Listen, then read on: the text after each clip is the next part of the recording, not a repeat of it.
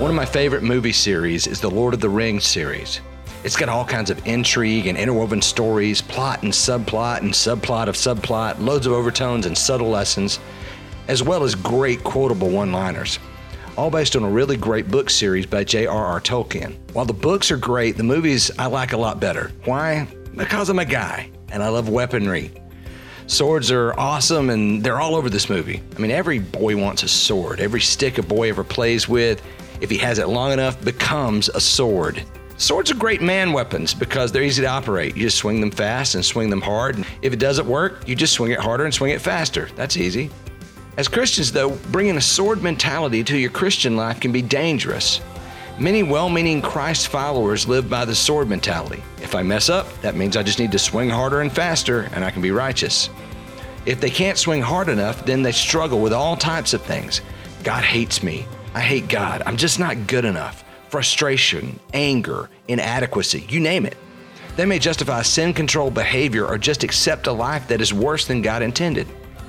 What we miss is that we were never intended to be able to swing hard enough to be right with God. That honor is Christ's on our behalf. We are to defeat sin in our lives by walking in the Spirit of God, allowing Him to change and mold us into what He'd have us be. My job is more about becoming like Christ than it is about not being a liar or a thief or a gossip or a murderer. The Christian life is not simple habit management.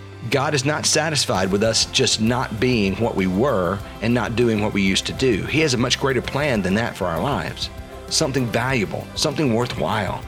We don't live in some reality where just avoiding the don'ts of Scripture keeps us sin free. Sin is anything morally good or morally bad that is different than God would have us do at the moment. When we think we've got this buffet of good and bad things in life and we're just to pick the good we want, then we miss the point of sin. God's not into stuffing our moral resume. He's into us living the life He created for us to live. It's a life where sin is killed by submitting to Him and His will, not by our force of will, but by exposure and association with the Spirit of God. As I am influenced by God and as I submit to His direction, the behaviors fall away as the control of sin is replaced by the control of the Spirit in my heart. Still, God lets us choose. We can swing away or rest in Him. But remember the saying you can die by the sword or you can live by the Spirit. And if we lived that way, we'd have a better world. I'm Jim Campbell, lead pastor of Bay West Church. Until next time.